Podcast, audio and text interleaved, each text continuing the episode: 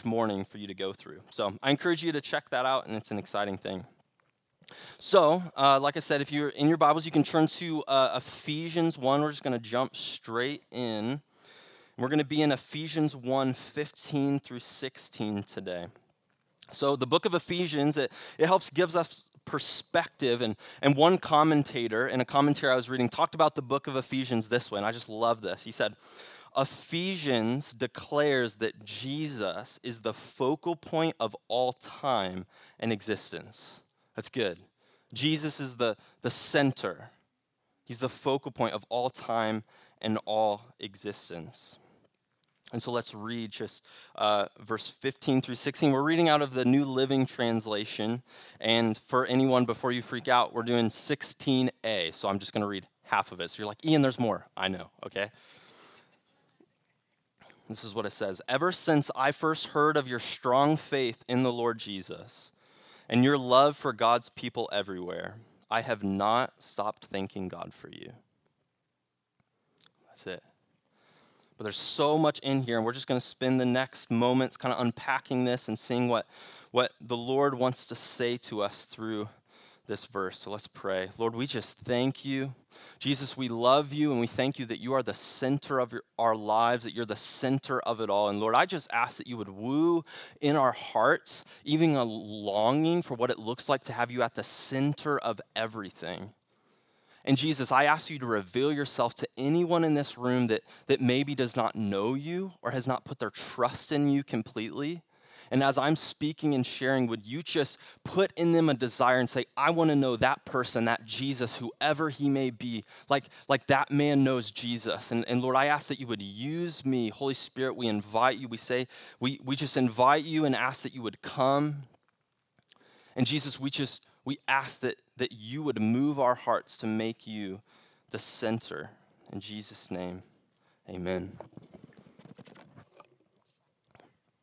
Now, this, this verse, you know, ever since I first heard of your strong faith in the Lord Jesus and, and your love for God's people everywhere. So, there are 14 different times in Scripture that faith and love are actually listed together as characteristics of God. So we can recognize faith and love are probably pretty key, right? They're important. They, they go together oftentimes. And so we're just going to unpack what does it look like to have, have a strong faith in Jesus? And what does it look like to have a love for God's people? And I think if we get these things down, if we learn what it looks like, I, I, feel like the Lord is, is going to do so much in our own lives and in our lives for others. And as we're focusing into a means of, of prayer and just praying as a church together, I believe one, one of the best ways for this to happen, for this to become important, is just through prayer. Like the means to which we, we get Jesus at the center of our lives is it's, it's through prayer. And so we're just, we'll kind of unpack the verse kind of bit by bit. The first section, ever since I first heard of your strong faith in the Lord Jesus. And so this, this first heard, having heard, it's, um, it's this Greek word, and, and basically it boils down to exactly what you think it means. It's pronounced, and I'm not good at pronouncing Greek, so I'll just preface that, but akouo. It's weird, right? Close enough? Um, I'm still working. We're working on Greek, okay? But basically, it means it's a thing that comes to one's ears, to find out, to learn. So there's actually a coming to one's ears.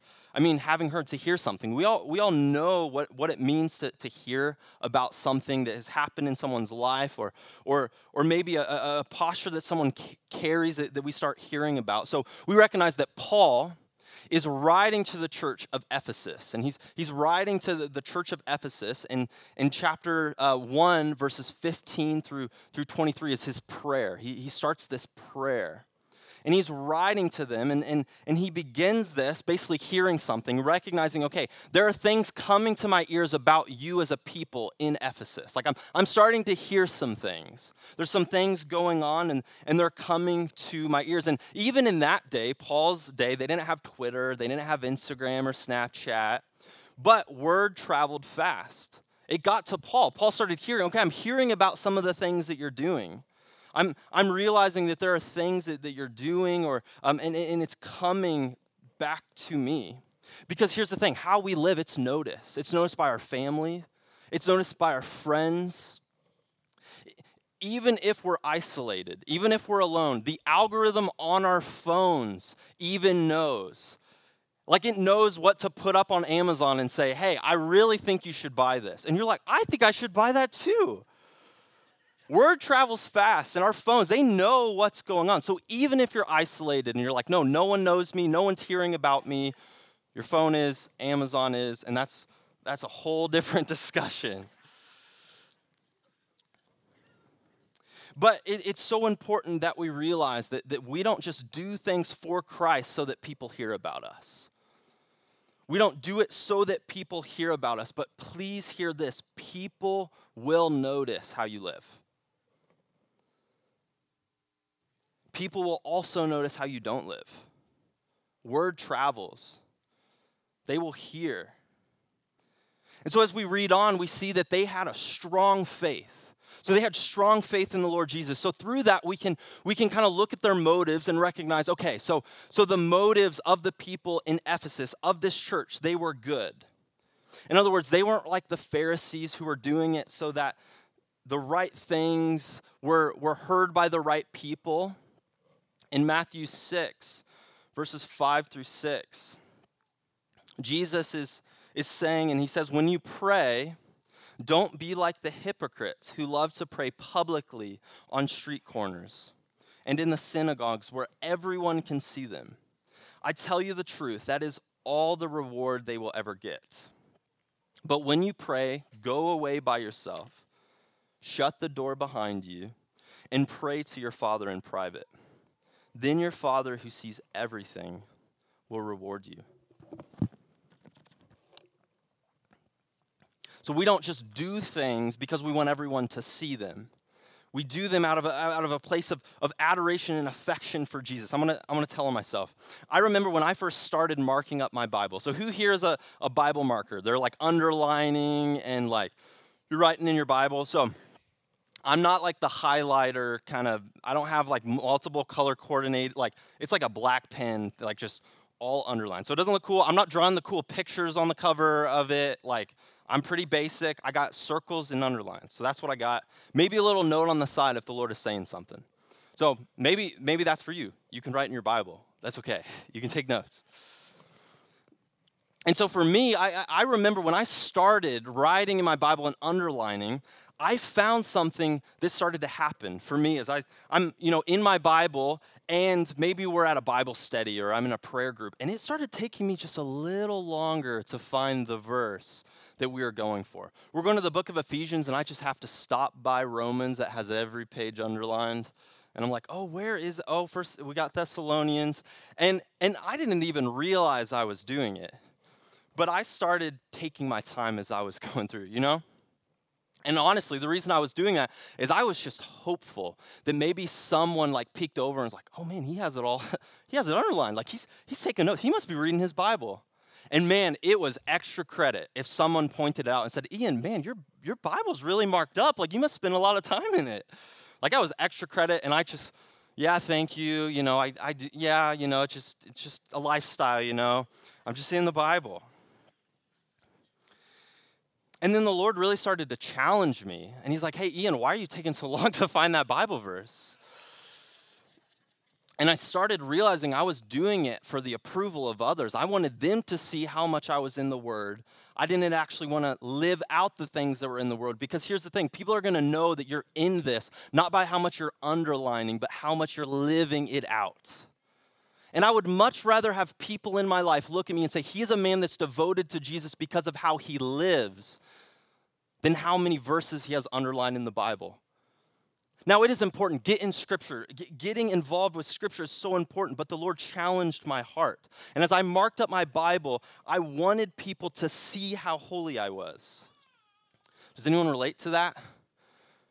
I'm not saying you have to tell on yourself, I did, but, but doing, doing the right things, but deep down, like, you know, if we really went down, deep down, it was, it's for other people to see.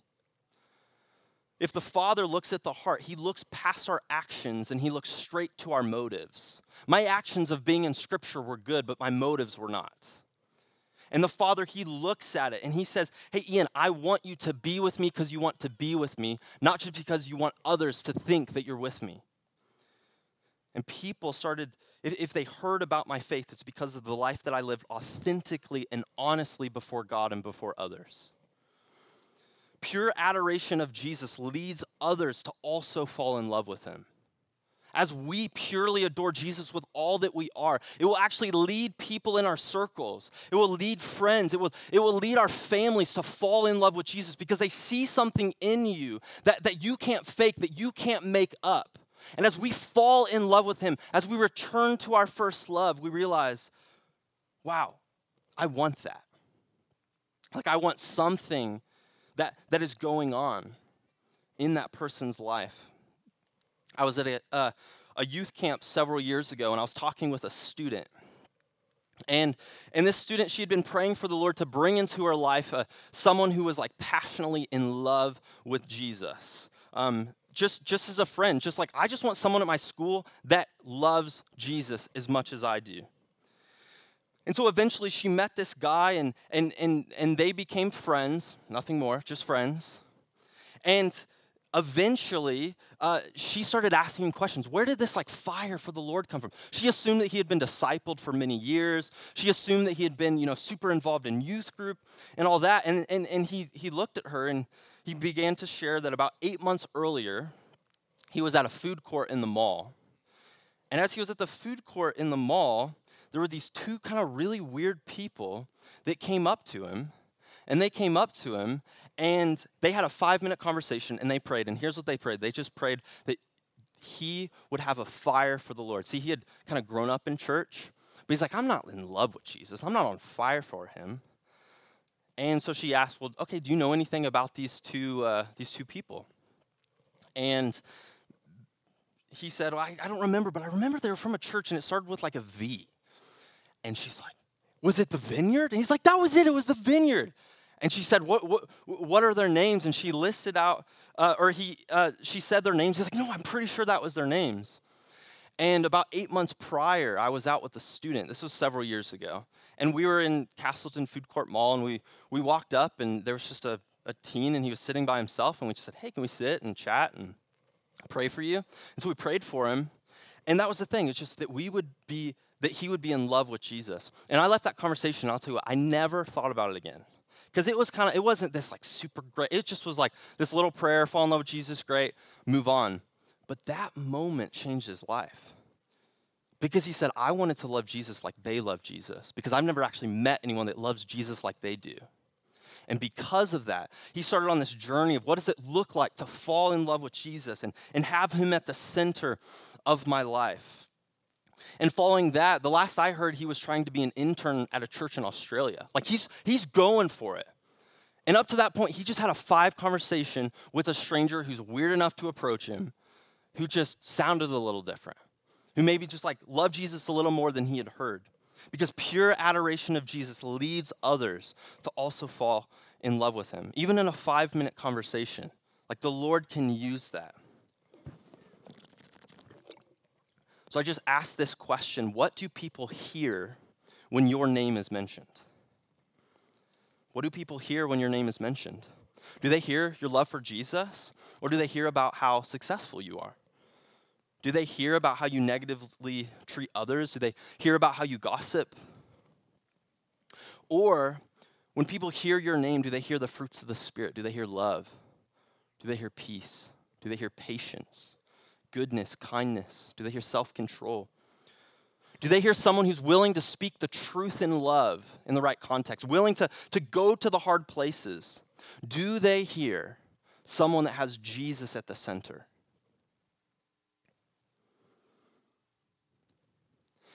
And as we continue on, ever since I first heard with the question, what, what do people hear when your name is mentioned? We go on to what, ever since I first heard of your strong faith.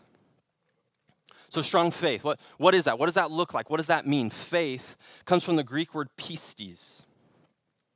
And so that means that it's a conviction of truth. It relates to God, it relates to Christ. And I love this. And in the Greek dictionary, this is how, how this word faith is, is, is kind of described. It says belief with the predominant idea of trust, whether in God or in Christ, springing from faith in the same. So Paul is giving thanks for the faith and then for the love of these Ephesian Christians. And here's the thing faith, we recognize, I, love that, uh, belief with the predominant idea of trust. So, faith, what is it? There's so many messages, and this message is not one on faith, but faith is, is, is broken down, it's trust.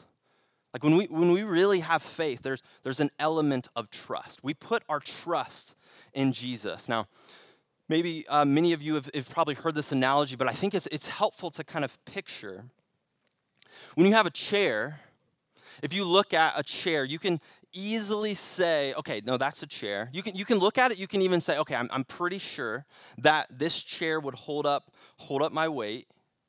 You can even, even trust it completely and just say, no, that is a really solid tra- chair. But here's the thing in order for you to actually trust, and I'm seeing all of you sitting, so you guys all took an act of faith in trust that as I sit down, this chair is to keep me up. Because when we, when we really embody trust, when we really walk out faith, we actually sit down on it. Because here's, here's the thing when it comes to Jesus, when it comes to putting our, our faith in, in Christ and Jesus, even the demons, even Satan would look at Jesus and say he's the Messiah, but they would not say that he's their Messiah. Even the demons would, would look and say, I believe in you, Jesus, but I don't have trust in you. I haven't put all of my life on you. And chairs, they don't just support us simply on the basis of faith. You can believe it, you can be convinced of it.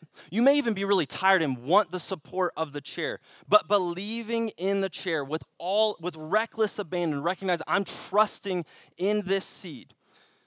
You have to walk across the room, you have to turn your body, and you have to lower yourself into the chair. To put our trust in Jesus is to actually say that you can hold all of my weight, every last bit. I'm not supporting myself in any way. Jesus, you are the one who deserves everything.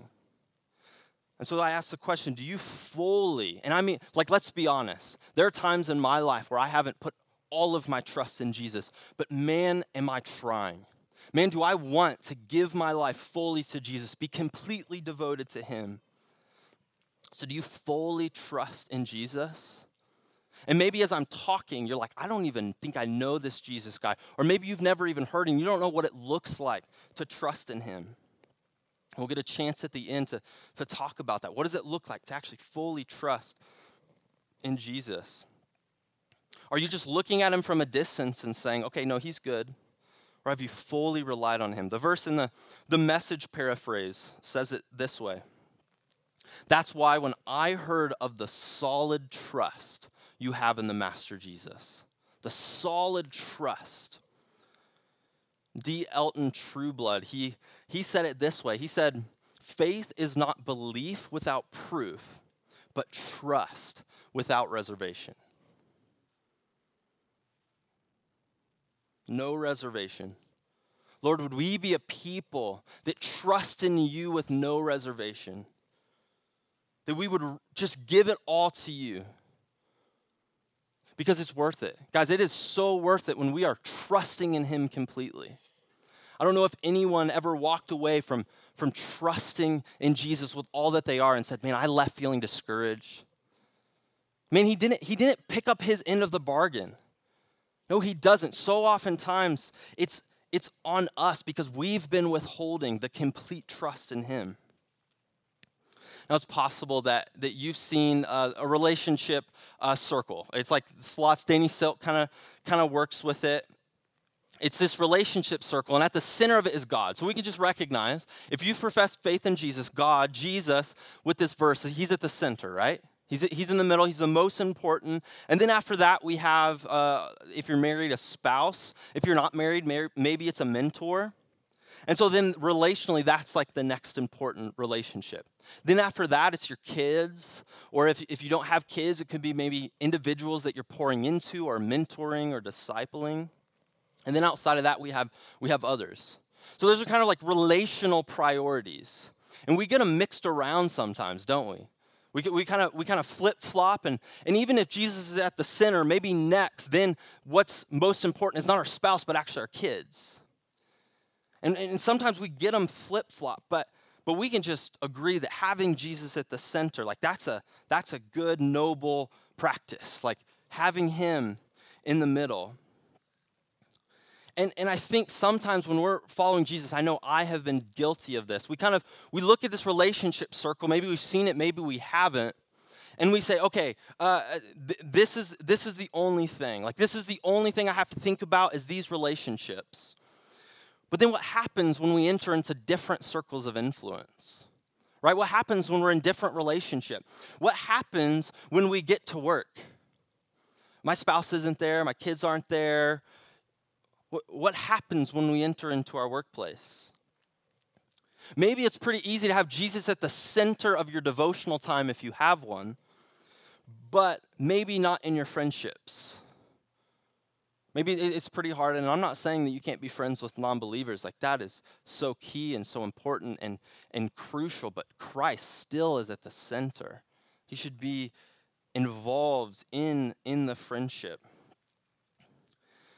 And in this verse, as it, as it go, goes on in, in the New Living Translation, the description of faith in the, in the Lord Jesus that Paul heard about was their strong faith. So it's, it's faith, but then he describes it as strong faith. So, what is strength? I, I would say that someone who is strong isn't just really good at bench pressing, but they can also squat. Maybe they have good cardio. Like I might, I might go up to a runner and say, You're a really strong runner that doesn't mean they're strong at lifting weights. I'm not saying that's wrong. I know I have plenty of friends that are, are runners.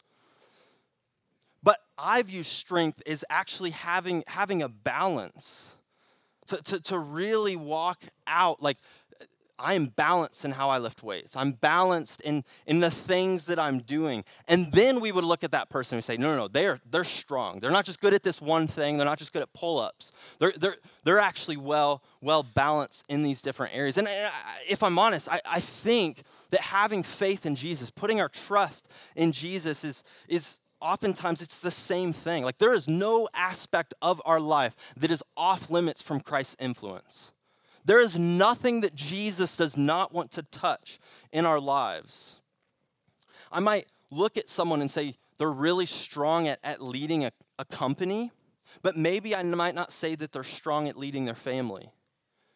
We're called to be strong. A strong faith is balance. It's, it's actually, we walk it out in every area of our lives. To have Jesus at the center actually means to have this strong faith, complete trust in Him, means that there's not an area in our life that Jesus is not at the center of.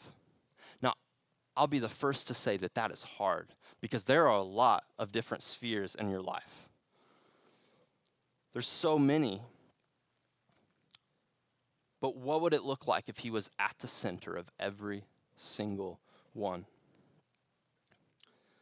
I'm going to list kind of some different, maybe areas in your life different areas in your life that, uh, what would it look like for Jesus to be at the center of these? And I want you to really ask yourself, really reflect, all right, Jesus, are you at the center of this piece of my life? And this isn't exhaustive, this isn't like the entire list, but your marriage. Is Jesus at the center of your marriage? What would it look like if Jesus was actually at the center, like the, the cornerstone to which you built your marriage on? What about your family? Is Jesus at the center of your family? Maybe your friendships. Maybe your friendships, you've, you've, you've grown accustomed to, to, to, to talking about things that, that you didn't need to, or, or unhealthy friendships. But what would it look like if Jesus was authentically and actually at the center of your friendships? What about your kids? As you raise your kids and as you're parenting, thinking, are you, are you just thinking about how to go as long as I can without them getting in trouble? Like, man, this is a win because they went two weeks without having to go to their room. I used to have to go to my room when I would burp at the dinner table, and I, that took me a long time to learn. But I don't anymore. I've grown. yeah. Amen. I've grown. I'm not burping at the table. And if I am, Rachel, you can send me to my room. Um, what about your relationships? You're just the relationships you have is Jesus at the center. Truly ask authentically. What about? Now, here's where oftentimes Jesus leaves the equation. What about your workplace? Is he there? Or do you leave home and you never think about him until you get back in? I'm not saying that you have to be on, on the table preaching Jesus to, to all of your coworkers, but I'm saying if you never think about him at the workplace, work is unto the Lord. And if work is unto the Lord, Jesus needs to be at the center of the workplace. What about your mission, your personal mission? Like, man, I feel, I feel driven in this area of my life. Maybe your ministry, if you have one or you had one in the past, was Jesus at the center? What about politics? Oh, he went there. Yeah. Is Jesus at the center of the politics that you're engaging in, or is it the news source that you go to for political information? Or is it a certain politician face that you see at the center of the, or is, because here's the thing, Jesus, he wants to be involved of every area of your life. And, and we as humans have separated him and saying, no, you can have influence here, here, and here, but not here because that gets like, that gets tricky. That means I actually start looking a little different than the world. I start looking kind of just not, not normal. And so I'm just not going to engage in that way. What about your media consumption? Guys, would Jesus be comfortable in sitting in the room based on the media that you're watching? Or would he have to leave? Because Jesus also wants that part of your life. He wants the media that you're consuming, that you're ingesting, the TV shows that you're watching. He wants it all. And I'm not saying that you can't watch a, a funny show or, or, or that TV is the devil. No, that's not what I'm saying. But Jesus wants every aspect and area of your life, even how you consume media. What about your finances? Is Jesus at the center of your finances, or, or is that just in Excel in the checkbook? You don't have to talk to him about it because you log onto Excel and pull up your spreadsheet. What about your emotions? Is Jesus at the center of your emotions? What about your values, how you value things, or even your career? Your career aspirations. Is it for your name to get big, or is it for his to get big? Jesus wants every area of your life and a strong faith does not differentiate. It doesn't it doesn't separate them. And please hear this when he is not at the center in our lives it is not by his choice it's by our own. We are the one who said jesus we, we have made a decision and a choice that you're not going to be at the center of this aspect this area this circle of my life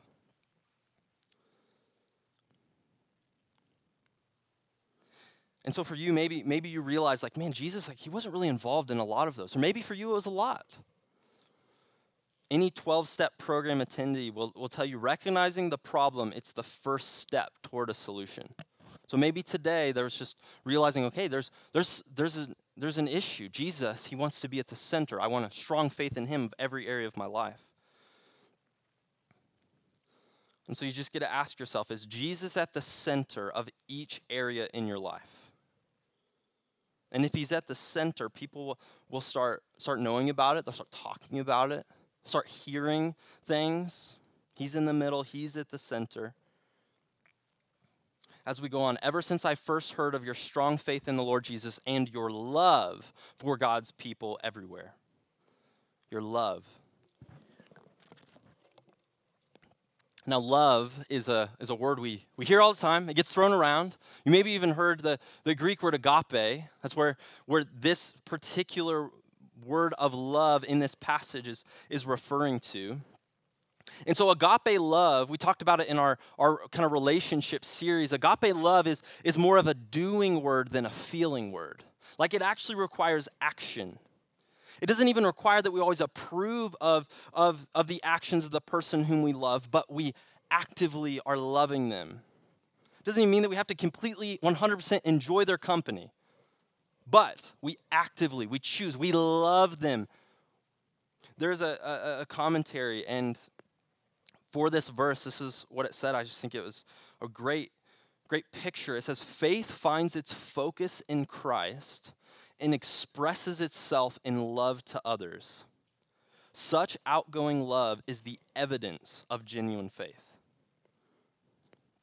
Like it's actually possible to love with our faith. Ephesians 6:23 it says peace to the brothers and sisters and love with faith from God the Father and the Lord Jesus Christ. Guys, if our faith doesn't make us more loving, then there's something wrong with our faith. This means that we, we love the unlovely. Like some of God's people, we'll just say it, are not always easy to love. It can be hard. It's really easy to love the, the, the, the people that we hang out with and it doesn't take energy, but what about those that it does? We prove our faith by our love. And, and, and, and when it comes to living out our love, I, I, I firmly believe this that, that, that love lived out is the only true love. Like to truly love someone, it actually means that we're acting it out, we're, we're living it out. Love only spoken about is a betrayal. Love only thought about is an illusion. Love not personalized, it isolates. But love lived out, it's forgiving, it's slow to anger, it's abundant. Love lived out is the only true love. For those, it's, it's difficult to love. I mean, sometimes for me, sometimes I say the way that I love the difficult to love is by how I don't respond. In other words, I could respond this way, but I didn't, so I loved them. You know what I'm talking about? But he's not saying that here. If the Lord looks at our hearts and our thoughts, he knows the position of our heart as we actively love people. So for the difficult to love, what if we viewed love, this one, man, as as I was thinking about this, this one like hit me. What if we viewed love, this is for the difficult to love, what if we viewed love not as a lack of negative response, but an abundance of a positive one? It's easy for the easy to love. It's more difficult for those that it's hard to love. So, how are you actively loving others? What does it look like? How are you actively living it out and actually loving others as the church in Ephesus did? As we can continue on, and ever since I first heard of your strong faith in the Lord Jesus and your love for God's people everywhere. All right, your love for, for God's people. The last little bit, I'm just going to go through really quick. That this um, this word is, is God's people is, is saints or hagios. And so the, the fundamental core meaning of this, of saints of God's people, in, in, in, the original text, it was different. It was set apart. So a temple in the first century was different because it was different than other church buildings. And so then in the New Testament, this word holy or, or saints or God's people, it actually means different from the world. It means like the Lord. And so we are, are, as believers, those who have professed faith in Jesus, we have the Holy Spirit. It says in Romans 8, we have the same Holy Spirit in us that rose Jesus from the grave. And then in 1 Corinthians 6, it says that we are temples of the Holy Spirit. So we are temples, so we are set apart as Christ's beloved. We're not set apart by our humor, we're not set, set apart by our denomination, by how much we're liked. We are set apart through and by Christ Jesus. It's what he did on the cross that set us apart. So the question there is do you have a love for all of God's people? Not just your people. Do you have a love for all of God's people? Here's the thing in God's kingdom, there's no such thing as your people. In God's kingdom, there's no such thing as your people. There's only God's people. What does it look like to love all of God's people? And then the next verse, the first half of it I have not stopped thanking God for you. Ever since I first heard of your strong faith in the Lord Jesus and your love for God's people everywhere, I have not stopped thanking God for you. Giving thanks It's the same word that, that, that we get the word Eucharist from. It's where we get in Matthew 15 of communion about Jesus giving thanks for, for the bread and the bodies. We took communion as a church. And here, Paul, he, he starts the focus on prayer by saying that he's always thanking God for them. It's focused on people. I have this friend, and, and he just is all, he's like, thanks God. Thanks, like, smallest thing, he gets a parking spot. Thanks God. He gets like every little thing, and I'm just like, what? Maybe like the big prayer requests, but what about the, the small things? And like, I mean, he's just like, thanks God, thanks God, all the time. And now, if you hang around, like I've started to say it. I started like, thanks God for the smallest things because I'm sitting in a place of thanksgiving, even for the small things, for the people, for the people that, that, that God has, has, has granted me. I'm, I mean, man, do I often think, man, Lord, thank you for my wife, Rachel.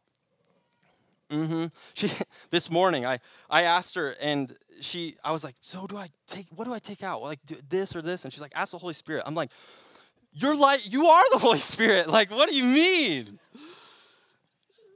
Thank you, God, for, for these people. Who are we thanking in our lives? Thank you, God, for, for our worship team. Thank you, God, for our pastors. Thank you, God, for the people in my life that are influencing me in a positive way. Thank you, God, for the people that have a strong faith in Jesus, that have you at the center of all of their lives. Thank you for those who love God's people everywhere. Lord, thank you. So, as you pray, do you thank God for those in your life as you pray? What does it look like? Thank you, God, for those people. And, and in the prayer room, you can do it. There's, there's places for, for, for thanking God for, uh, for our missionaries and for the world. And so I just encourage you, thank God for those in your life.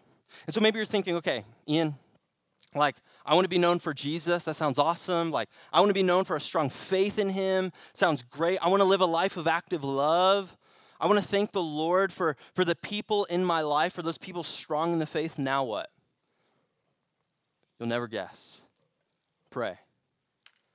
The way that Jesus becomes the center of every area of our lives, the means to which it happens is through prayer.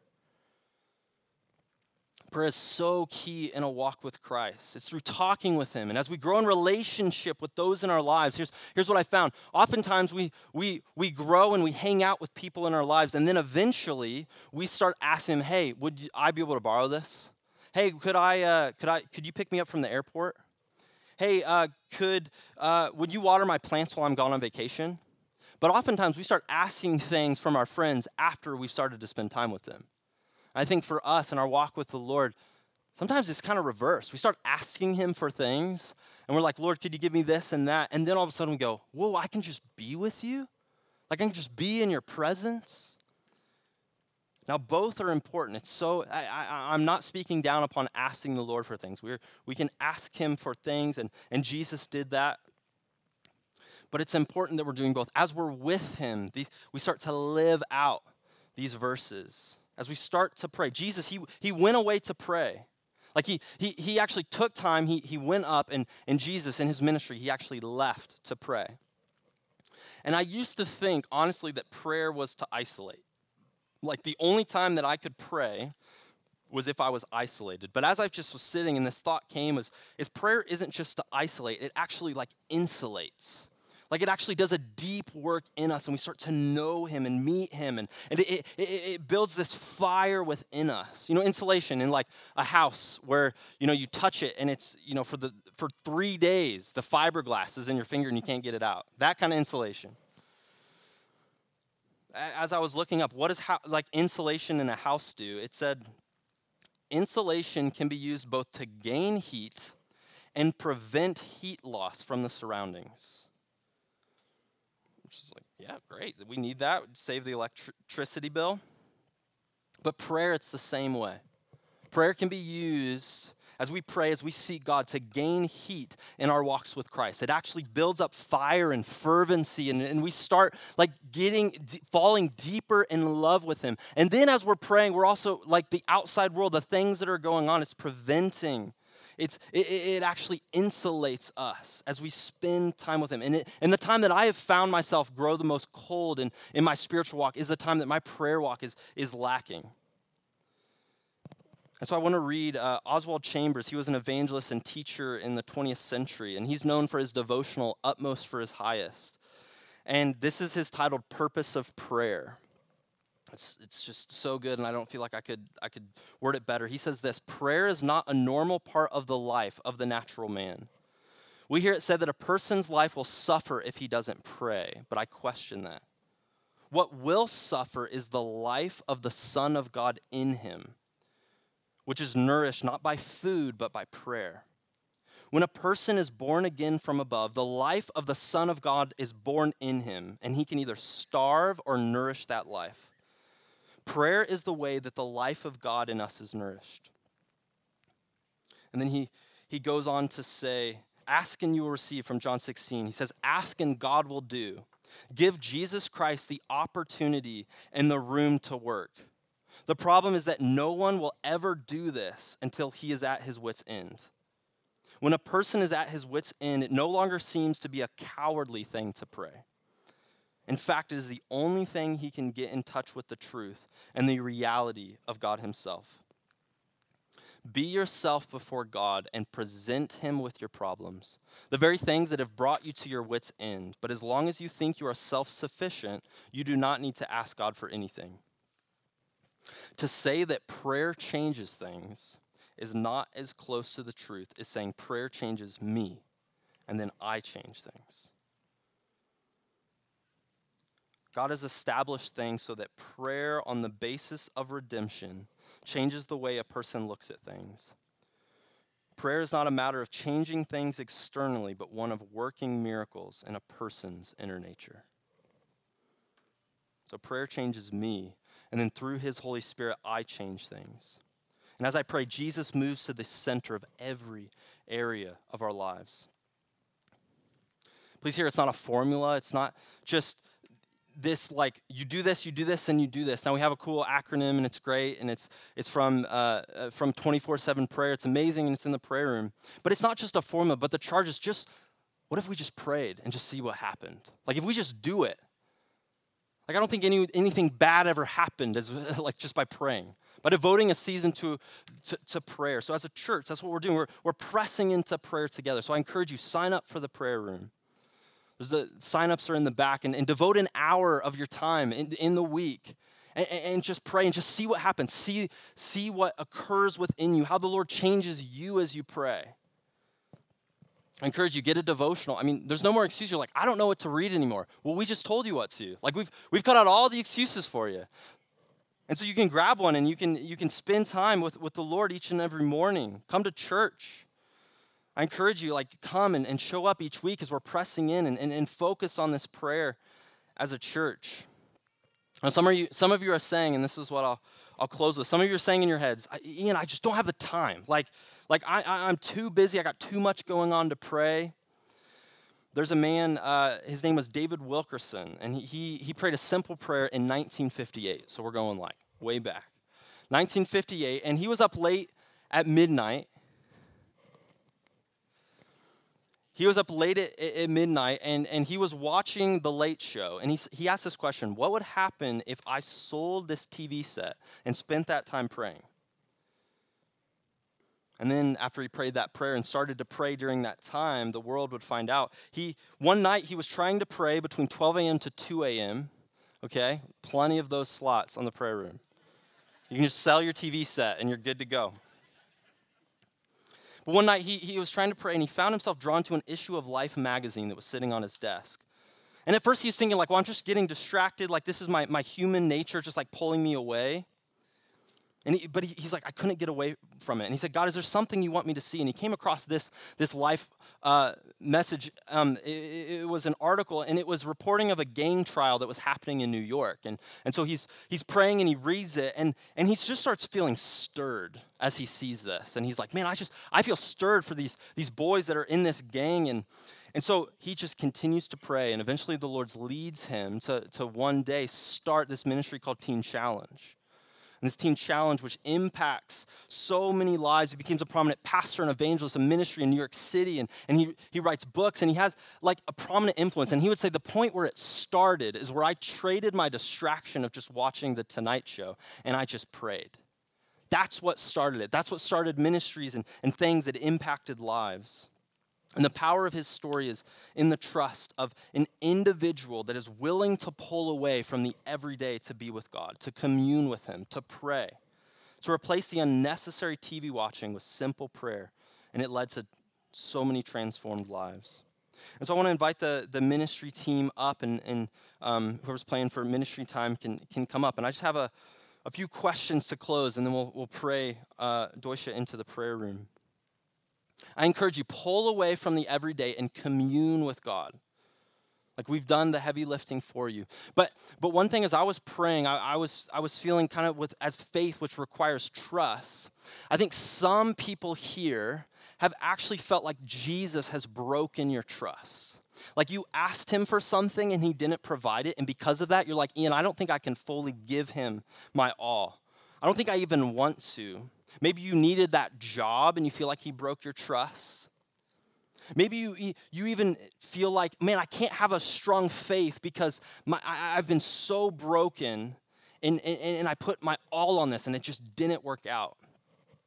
And as I was uh, uh kind of like seeking the Lord, I felt like Holy Spirit, what he wanted to do is he actually wanted to heal some individuals of church hurt. In other words, what, what maybe what happened is, is you put trust in the leaders of a church and they hurt you, and so you don't feel like you can trust in Jesus. And Jesus is here to say that you can trust in him because Jesus is perfect. Me, I told myself a, a, a handful, guys, I'm, I'm imperfect. Pastors, we're not perfect. And, and we might hurt or, or, or, break trust, but we, if we put our trust in a person that isn't perfect, we will be let down. But if we put our trust in Jesus, we won't. And so maybe you just feel like I couldn't put my trust in him. And so maybe as I, I listed those different things, you're like, man, I just want him at the center of my life. And, and, a, and a couple things, I, I felt like one thing that the Lord wanted to do was He wanted to heal uh, someone who has like right ear pain, so significant pain in their right ear that they've had it for quite some time, and the Lord wants to heal you of that. I felt like also that there's maybe someone here that has bursitis in uh, in one of their knees, um, and the Lord actually wants to heal bursitis. Um, and, and, and I encourage you, if, if also in, when it comes to like the, the trust being broken and, and church hurt that happens, I encourage you to, to come up and, and receive prayer. And so let's just pray. Holy Spirit, we, we love you. We give you our all and our everything. Jesus, we want you at the center of our lives with all that we are. And we thank you that, that we have a, a season set aside just to pray and, and seek your face. So, Jesus, would you do it? Would you heal us of any church hurt that we experienced? Would you heal us physically and do whatever you want?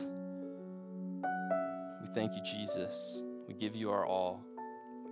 In Jesus' name, amen.